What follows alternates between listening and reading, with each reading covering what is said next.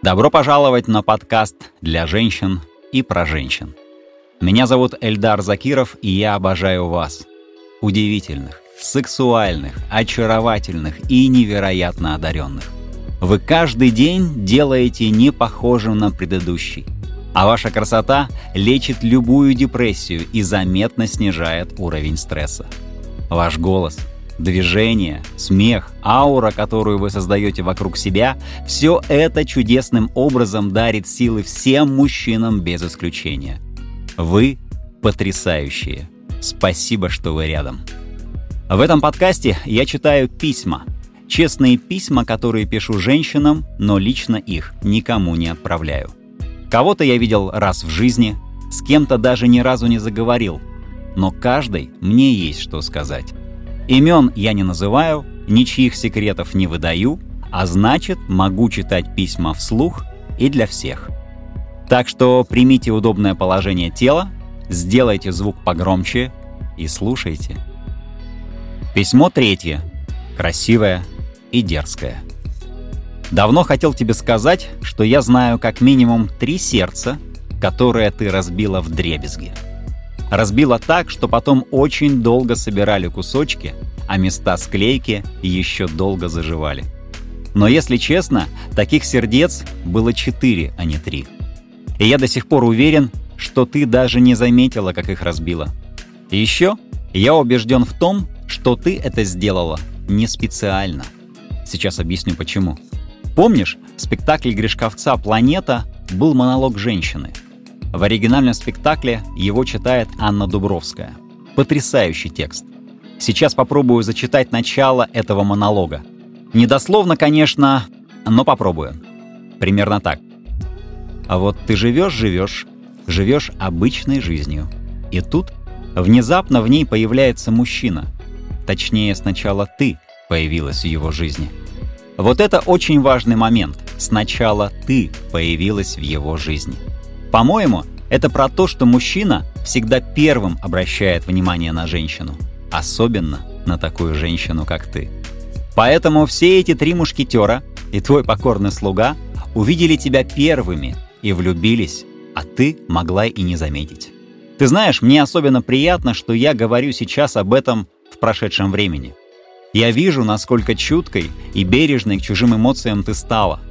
Неужели дети с мужем так действуют? Шучу. Безусловно, это результат большой твоей внутренней работы, правильных людей рядом и тысячи потраченных часов на спорт. Кстати, о времени. Как ты все успеваешь? Как? В сутках всего 24 часа. Но тебе удается проживать каждый день настолько насыщенно, интересно и продуктивно, что кажется, тут замешана какая-то магия. Тренировки, учеба, Работа, которую ты не бросаешь даже в выходные.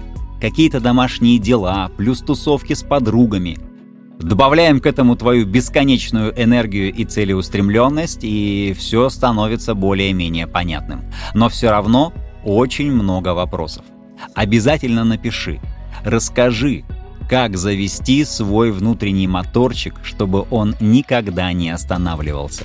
Правда, это многим будет полезно. У энергии есть еще одно полезное свойство – преобразовываться в материю. И ничто не может быть более материальным в тебе, чем твое тело. Говорят, что главное в человеке – душа, и чтобы человек был хороший. Да, но нет. Поверь, с таким телом, как у тебя, можно позволить себе быть плохой. Плохой во всех смыслах, и тебе ничего за это не будет. Но самая главная причина твоей красоты не спорт, а какая-то правильная, твердая и безусловная вера в себя. Простое осознание, что ты классная и особенная, уже делают тебя неотразимой. Также твоя энергия и упертость хорошо преобразуются в карьеру. Во всех компаниях, где ты работала и работаешь, ты всегда растешь. И растешь очень быстро. Кого-то это бесит, а кто-то смотрит на тебя и вдохновляется. И самое потрясающее, что голову от роста у тебя не сносит, как у некоторых. Ты принимаешь свое повышение как логичный исход своей работы, спокойно и без суеты. Странным образом ты всегда знаешь, что делать в новом статусе и мгновенно перестраиваешься. Еще тебя все любят. Но, может, есть один-два, максимум пять человек, которые тебя не выносят. Ты их знаешь, кстати. Но, как говорится, это их проблемы. Когда начинал это письмо, очень хотел описать идеального мужчину для тебя. Почему-то мне казалось, что твой муж совсем не тот, кто должен быть рядом с тобой и с кем тебе действительно хочется прожить до конца дней. Думал про типаж более брутального, немногословного, но саркастичного, с тонким чувством юмора, умного, начитанного и даже немного грубого. Да, возможно, я попал бы в точку с таким описанием, когда тебе было 19-20 лет.